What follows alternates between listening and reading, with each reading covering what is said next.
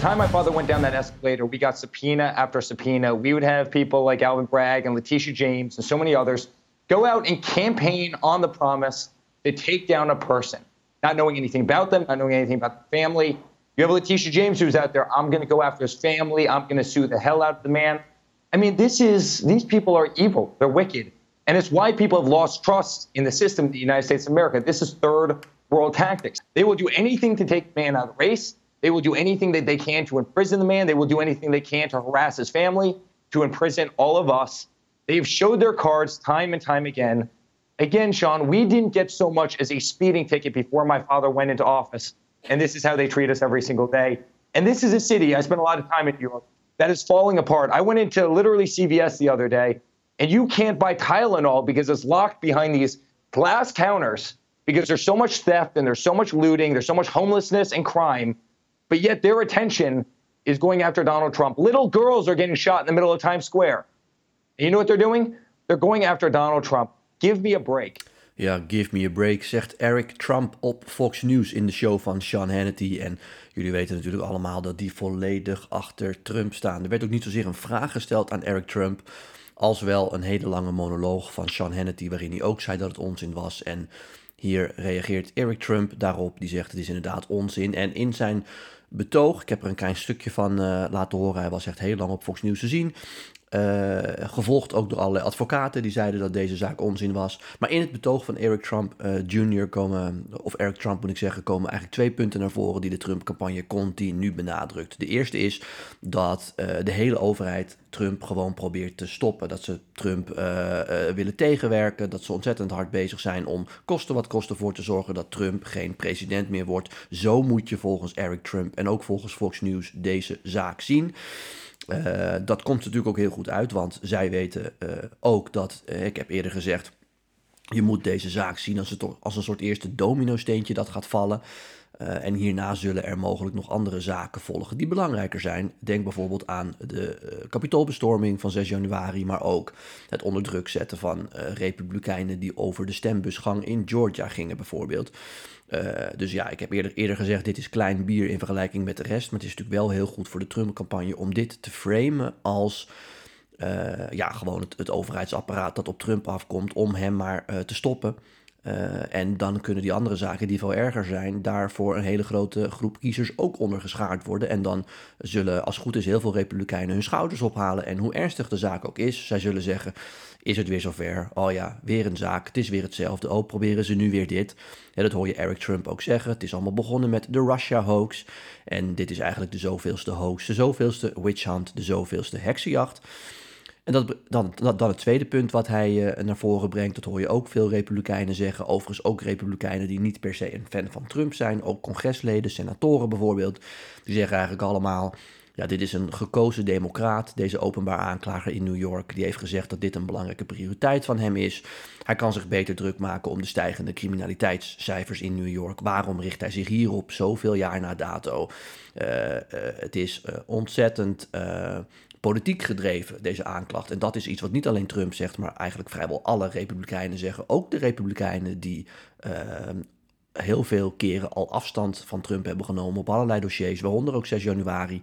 Ook zij zeggen dat allemaal in koor. Dus die twee punten, Namelijk dat dit uh, onderdeel is van een grotere heksenjacht en dat het ook nog eens politiek gedreven is. Die komen continu terug. Eric Trump noemt dat nu. Maar je zal dit Trump ook horen zeggen de komende weken en maanden. Ook als die andere rechtszaken nog gaan volgen. En je hoort dat breder dus veel Republikeinen zeggen. Zelfs dus ook tegenstanders van Trump. Hè. Ron DeSantis zegt dit in feite ook. Die is nog geen tegenstander van Trump. Maar zowel Ron DeSantis als Mike Pence, die beide uh, overwegen om mee te doen aan de verkiezingen, daar hebben we het natuurlijk vaker over gehad, die Trump willen uitdagen voor de Republikeinse dominatie. Ook zij zeggen dit is politiek gedreven. Uh, en zij zeggen eigenlijk ook dat er al vanaf het begin af aan een soort heksenjacht uh, gaande is tegen Trump. Ze zeggen het op een iets lagere toonhoogte, maar ze zeggen hetzelfde. En die grote republikeinse ehm, uh, ja, ik wil zeggen verdeeldheid, maar het is het tegenovergestelde van verdeeldheid. Eensgezindheid, dat woord zocht ik. Die grote republikeinse eensgezindheid, die zorgt er ook voor dat de republikeinen in toenemende mate achter Trump gaan staan. Ik heb uh, de vorige keer een podcast gewijd over hoe de Republikeinse partijstrijd er nu voor staat. De trends zijn natuurlijk altijd het belangrijkste in peilingen. En daarin zie je dat die trends het voordeel van Trump, uh, de kant van Trump opgaan, uh, moet ik zeggen momenteel. Gisteren nog een peiling van Fox News. Uh, in februari uh, stond Trump op 43% steun. Dus 43% van de Republikeinen die zei hij moet opnieuw onze partijleider worden. En Ron DeSantis volgt op 28%. Dus 43-28. Inmiddels is dat 54-24. Dus Trump is van 43% naar 54% gegaan. En Ron DeSantis daalde van 28% naar 24%. De overige kandidaten Mike Pence, Liz Cheney, Nikki Haley, wel dan, eh, al dan wel dan wel niet uh, officieel in de race, schommelen tussen de 2, 3, 4 en 5 procent. Dus je ziet de trendlijn ook in andere peilingen naar Trump opbewegen. En dat is natuurlijk ook helemaal niet zo gek. Ik heb dat ook in een eerdere podcast uh, besproken. Dat de vorige, week bijvoorbeeld uh, ik ook in iedere talkshow heb gezeten om te praten over een arrestatie die helemaal nooit heeft plaatsgevonden. Deze week gaat het weer over Trump. Het past in de campagnestrategie van Trump. Hè, vanwege de twee redenen die ik net gaf, namelijk heksenjacht en politiek gedreven aanklacht. Ja, dan zie je dus dat het altijd weer volledig over Trump gaat. En Ron DeSantis, die een interview op de Amerikaanse televisie, of de Britse televisie moet ik zeggen, gaf, maar in ieder geval een groot interview gaf van Piers Morgan. Ja, die sneeuwt onder eh, en die krijgt vrijwel geen aandacht meer. En dan zie je dus dat ze zich uh, samenvoegen. They are coalescing, zoals ze dat uh, in Amerika zeggen, om Trump heen. En dat zorgt er ook voor dat je kunt zeggen dat deze zaak Trump natuurlijk alleen maar sterker maakt. Uh, ik hoorde Chris Christie op de Amerikaanse televisie, oud-gouverneur van uh, New Jersey, uh, voormalig adviseur en goede vriend van Trump, die overigens ook nadenkt om aan de verkiezingen mee te doen. Die zei op de Amerikaanse televisie: Nou, laat me je één ding vertellen. Het is nooit goed voor een politicus als er een aanklacht is. Wat Trump ook zegt, het is nooit goed. Uh, daar heeft Chris Christie gelijk in wat betreft de lange termijn. Want als het uiteindelijk om de presidentsverkiezingen gaat, ja, dan uh, stel het wordt weer Trump versus Biden. Dan natuurlijk is het niet goed als Trump al heel veel op zijn kerststok heeft en daar ook nog eens voor aangeklaagd dan wel veroordeeld is. Dus op de lange termijn is het niet goed. Op de korte termijn ben ik het niet met Chris Christie eens. Op de korte termijn is het wel heel goed door het effect wat ik net uh, omschreef. De Republikeinen die verzamelen zich achter Trump. Zelfs Republikeinen, nogmaals, die normaal gesproken kritisch zijn op Trump, zeggen nu steunen wij onze man, dit gaat veel te ver. Uh, en uh, daardoor zie je dat Trump ook weer alle zendtijd beheerst. Ik heb natuurlijk in mijn boek Nieuws als Wapen uitgebreid beschreven dat die nieuwszenders eigenlijk niet zonder Trump konden. Trouwens, in, Lang Leven Trump schrijf ik daar ook over. En een van de lessen was daar nou juist uit dat uh, men in de, met name als het gaat om de cable nieuwszenders, bij zichzelf te raden waren gegaan na de verkiezingen van 2016 en dat ze het bij, tegen elkaar zeiden van, we hebben het toch verkeerd gedaan. We hebben hier een soort monster gecreëerd in hun ogen dan. Uh, en we moeten Trump niet meer de aandacht geven die hij had. Maar dat gebeurt niet, want het is 24-7 de hele dag Trump, Trump, Trump en nog eens Trump. En daarom noemen wij Trump bij mijn uitgever altijd de gift that keeps on giving. Want voor mij is dat helemaal niet zo slecht. Ik heb natuurlijk lang leven Trump geschreven en uh, mijn analyse was altijd, Trump kan morgen onder de tram komen, dan komt er wel weer een andere Trump.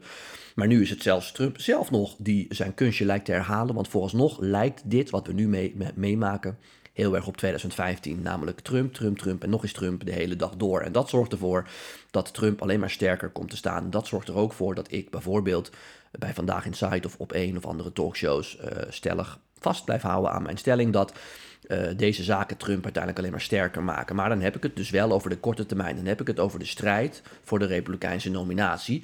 En dan heb ik het natuurlijk niet over de uiteindelijke presidentsverkiezingen. Ik denk e-, eerlijk gezegd ook dat uh, Trump hè, zichzelf als verdachte, dat ziet hij als een soort geuzennaam. Uh, dus dat hij ook bij een tweestrijd hier wel garen bij kan spinnen. Maar dan is het wel wat schadelijker als dat het nu het geval is. En we hebben te maken met nu, we hebben nu te maken met die Republikeinse voorverkiezingen.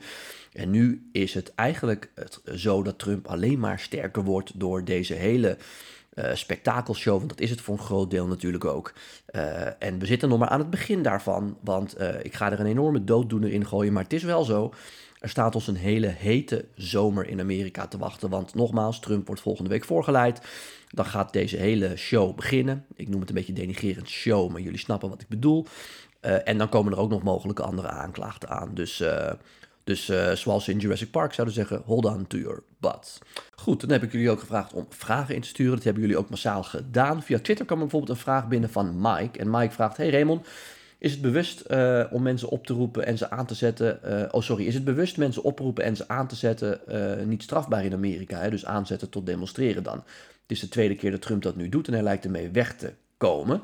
Is het niet strafbaar om dit te doen?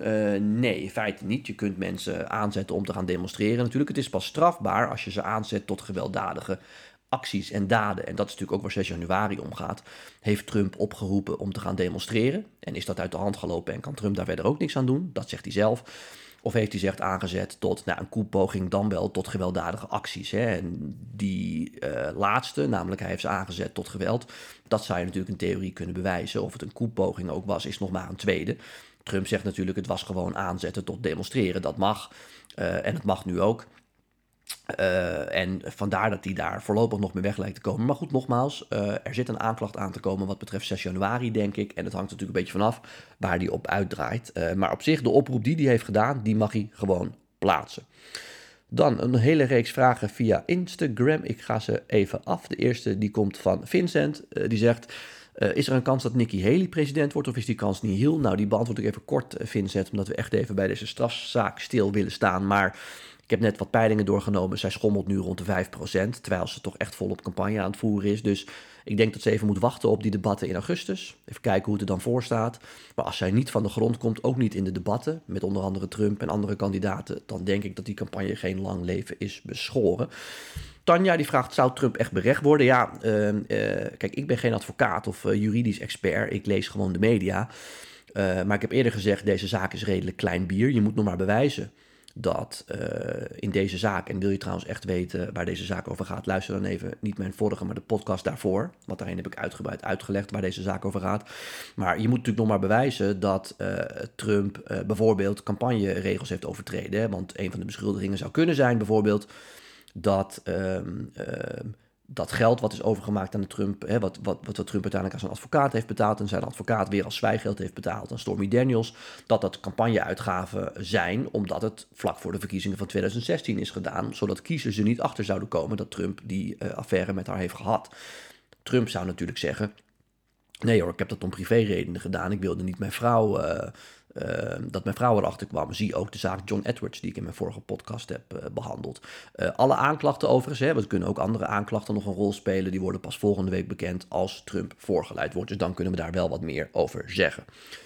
Veelgestelde vraag vandaag. worden die politiefoto's nu ook gedeeld met het publiek? Ja, in New York is dat volgens mij niet standaard zo. Andere staten wel, in New York niet. Ik denk overigens dat als er van Trump zo'n politiefoto wordt gemaakt, dan lekt die heus wel uit. Dus ik denk wel dat we die te zien gaan krijgen. Dan, Xander, uh, is dit van alle zaken niet de minst belangrijkste? En wordt deze zaak niet erg opgeblazen door de media? Ja, uh, ja en nee, Sander. Uh, ja, het is de minst belangrijkste. Dat heb ik ook in mijn vorige podcast, Trump achter tralies deel 2. Dit is Trump achter tralies deel 3. heb ik dat behandeld. Dit is klein bier in vergelijking met die andere zaken. Ik vind niet dat de media het erg opblazen, want de media hebben het vooral over het historische hiervan. Namelijk dat het de eerste president is bij wie dat gebeurt. En waarom ik er ook veel podcast aan wijd, is omdat het gewoon enorm interessant is gezien de politieke situatie waar we ons in bevinden. Zie ook de Republikeinse strijd om de nominatie. Maar de zaak zelf, vind ik, niet, wordt niet erg opgeblazen. Sterker nog, veel media hoor ik zeggen dat het ook klein bier is. Dus uh, die uh, zeggen hetzelfde als ik. Dan vraagt Teun, waar moet Trump verblijven na zijn aanhouding en hoe hoog gaat de borgsom zijn? Nou Teun, uh, nogmaals, ik ben geen juridisch expert. Ik lees uh, de media, ik volg dat goed. En wat ik ervan begrijp, is dat Trump uh, voorgeleid gaat worden in New York. maar omdat het toch, dit gaat over campagnezaken en misschien ook financiële zaken die niet goed in de boeken zijn neergezet. Dan wel expres, dan wel per ongeluk. Trump zal zeggen per ongeluk misschien, maar hij wordt ervan verdacht dat hij dat expres deed. Ja, dat is een uh, niet zo'n ernstig vergrijp dat je daar meteen in de bak moet, voor, moet blijven zitten en met bail hè, eruit zou moeten kunnen. Volgens mij is Trump daarna gewoon weer meteen op vrije voeten. En Trump kennende zal hij een grote persconferentie beleggen, dan wel een grote rally waarin hij zegt ik heb de boeien van me afgeschud, ik loop weer op vrije voeten en we gaan de strijd aan, bijvoorbeeld. Als ik in ieder geval de campagneadviseur van Trump was, zou ik hem dat adviseren. Uh, en dan de laatste vraag, ook via Instagram. Uh, hoe groot is de kans op gevangenisstraf? Ja, ik denk dus niet zo heel groot. Uh, volgens mij is de maximale gevangenisstraf die hierop staat vier jaar. Uh, voorwaardelijk. Uh, ja, nogmaals, het gaat hier om financiële malversaties. Dus ik denk eerlijk gezegd dat hij er met een enorme boete ook van af zou kunnen komen. en ik denk eerlijk gezegd dat zelfs die boete, als het puur gaat om de twee vergrijpen die ik behandeld heb, namelijk het verkeerd uh, expres wegmoffelen zeg maar, van die zwijgeldbetaling en het feit dat het een campagnecontributie mogelijk was. Ja, ik denk dat het ook vrij lastig is om dat te bewijzen. Uh, maar nogmaals, laten we afwachten tot volgende week. Dan wordt Trump dus voorgeleid en dan worden ook alle aanklachten bekend. En dan zullen we daar meer over kunnen zeggen. Over wat hem precies wordt verweten. Hoe hoog die straf mogelijk kan zijn. Hoe groot de kans daarvoor ook is. Ehm, mijn analyse kennen jullie, heb ik uitgebreid gegeven. Maar dan pas weten we veel meer. Uh, en dan nog een laatste vraag, die komt van Patricia. Uh, ben je nog ergens te zien hierover vandaag? Nou, ik moet eerlijk zeggen, het was een drukke dag sinds het nieuws bekend is geworden vannacht dat Trump uh, mogelijk, uh, dat, dat, die aanklacht er is en dat die dinsdag voor moet komen. Uh, Editie NL gaat net weg, de Telegraaf is geweest en de talkshows hangen aan de lijn, maar ik kan vanavond niet, want zoals jullie wellicht weten sta ik vanavond in het theater. Dus de lieve mensen die naar theater De Stoomfabriek in Dalfsen komen, en volgens mij zijn er nog een handjevol kaartjes. Uh, maar die lieve mensen die krijgen natuurlijk een hele leuke show. Want dan gaan we uh, dit uitermate in detail bespreken. Langer dan een kwartiertje in ieder geval. Uh, en ik geloof dat we bezig zijn, maar we moeten even kijken of dat lukt om even in te bellen bij Vandaag Insight vanuit het theater. Goed, tot zover. Dank weer voor al jullie vragen. Blijf die sturen. Dan beantwoord ik die weer de komende podcast. En dit zal ongetwijfeld ook niet de laatste podcast zijn over deze hele zaak. Dus heb je nou nog vragen, blijf die sturen. Mag over dit onderwerp of een ander onderwerp. En dan behandel ik die weer in mijn volgende podcast. Tot zover, tot dan.